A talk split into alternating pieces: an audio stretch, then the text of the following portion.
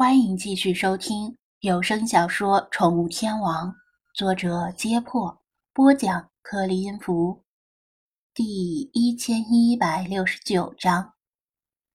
两千多年以前，亚历山大港的前身只是古埃及一座不起眼的小城市。后来，亚历山大大帝将埃及纳入版图之后，相中了这块位置。这里紧靠尼罗河三角洲，但距离又足够远，可以避免因河道淤积而导致的尼罗河泛滥。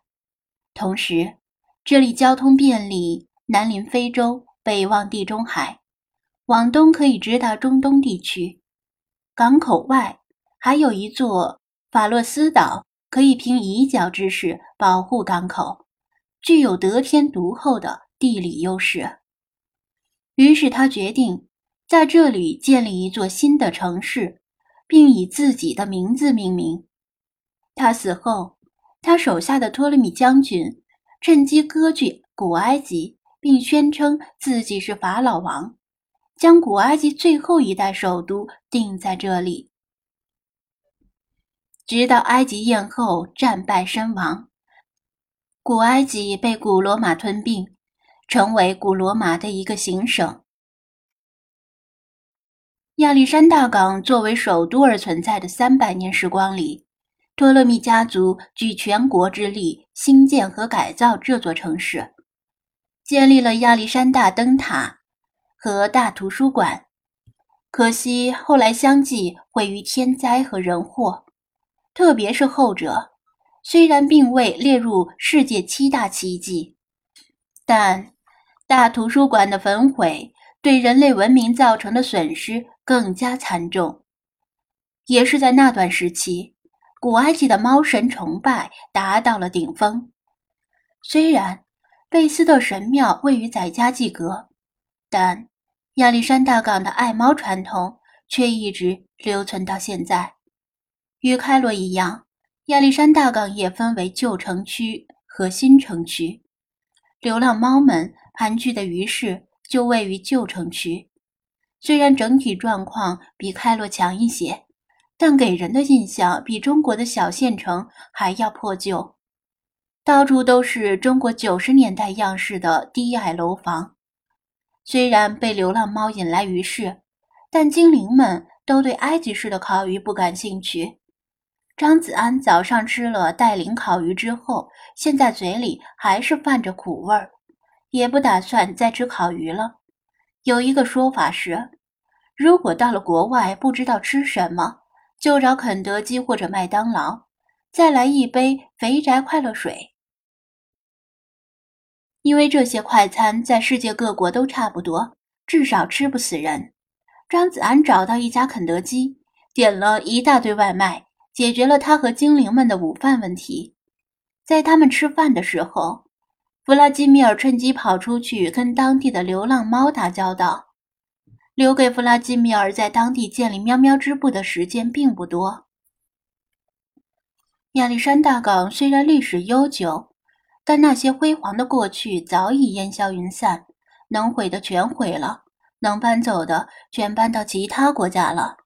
图书馆是在原址上重建的，谈不上复原，因为没人知道。大图书馆原来到底是什么样子？而亚历山大灯塔的原址甚至已经被鸠占鹊巢。两座被称为克里奥帕特拉之针的方尖碑，一座被搬到伦敦泰晤士河畔，另一座被搬到纽约中央公园。这就导致来到这座城市之后，感觉没什么可观光的景点。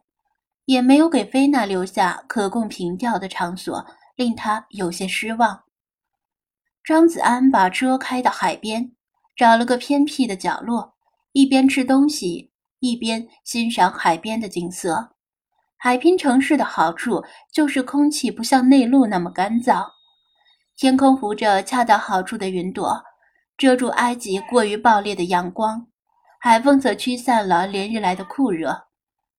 两条防波堤像是两条背弯般，将东港揽入怀中，仅留一条不太宽的通道可供船舶出入。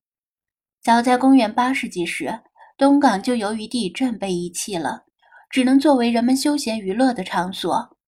现在的主港口是西港，大大小小的私人游艇飘荡在湛蓝的海面上，足见埃及的贫富差距之大。防波堤上有成双成对的情侣在携手漫步，也有父母带着几个孩子在快乐地奔跑。作为亚非欧交界的城市，地理特点也从当地孩子的肤色上体现出来，很多都是漂亮的混血孩子。情侣也经常有不同的肤色。更远处的海滩边，密密麻麻的遮阳伞像雨后蘑菇般挤满了沙滩。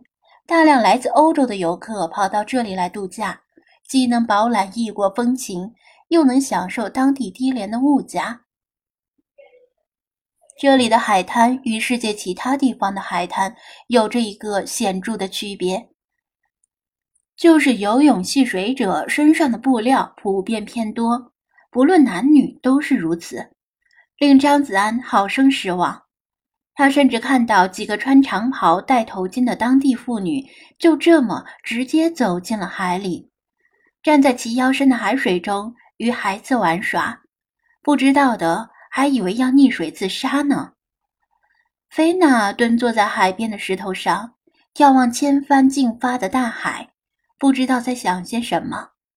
一千六百多年以前，埃及艳后的行宫已经在地震中沉入了海底。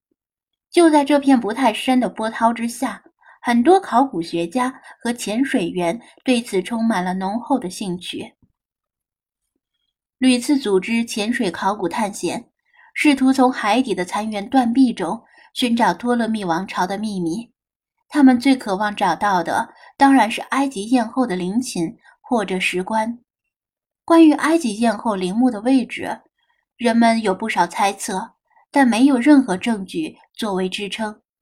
他香消玉殒之后，所有与他有关的信息也随之消失殆尽，甚至连他的死因到底是自杀还是谋杀都无法确定。所有相关的描述都来自于史学家。普鲁塔克所写的传记，那部著名的电影也是以此为蓝本拍摄的。除非当事人复活，否则谁也不清楚真相到底如何。从常理上来说，虽然他是古埃及的末代统治者，但统治者的陵墓或者石棺一般不可能位于王宫里，所以海底的搜寻大概是徒劳的。乌大维应该会给他一个体面的葬礼，因为当时的埃及人非常爱戴他，他没必要为一个死去的女人而冒险触怒埃及人。菲娜金光闪闪的毛发反射着适宜的阳光，沥沥海风令她的皮毛如光滑的锦缎般起伏不定，吸引了路过的行人的视线。在这座爱猫之城里，他们见过很多猫，却没有任何一只猫有它这样的毛发。他也许知道一些艳后之死的秘密，但是暂时没有说出来的意图。只要埃及之行再继续，如果把他伺候舒服了，也许他会吐露一些当年的端倪，令张子安稍微满足一下好奇和八卦。吃完饭。弗拉基米尔也匆忙跑回来了。张子安带着精灵们上了车，继续向西出发，驶离这座曾经风光无限，但如今只剩下追忆的海港城市。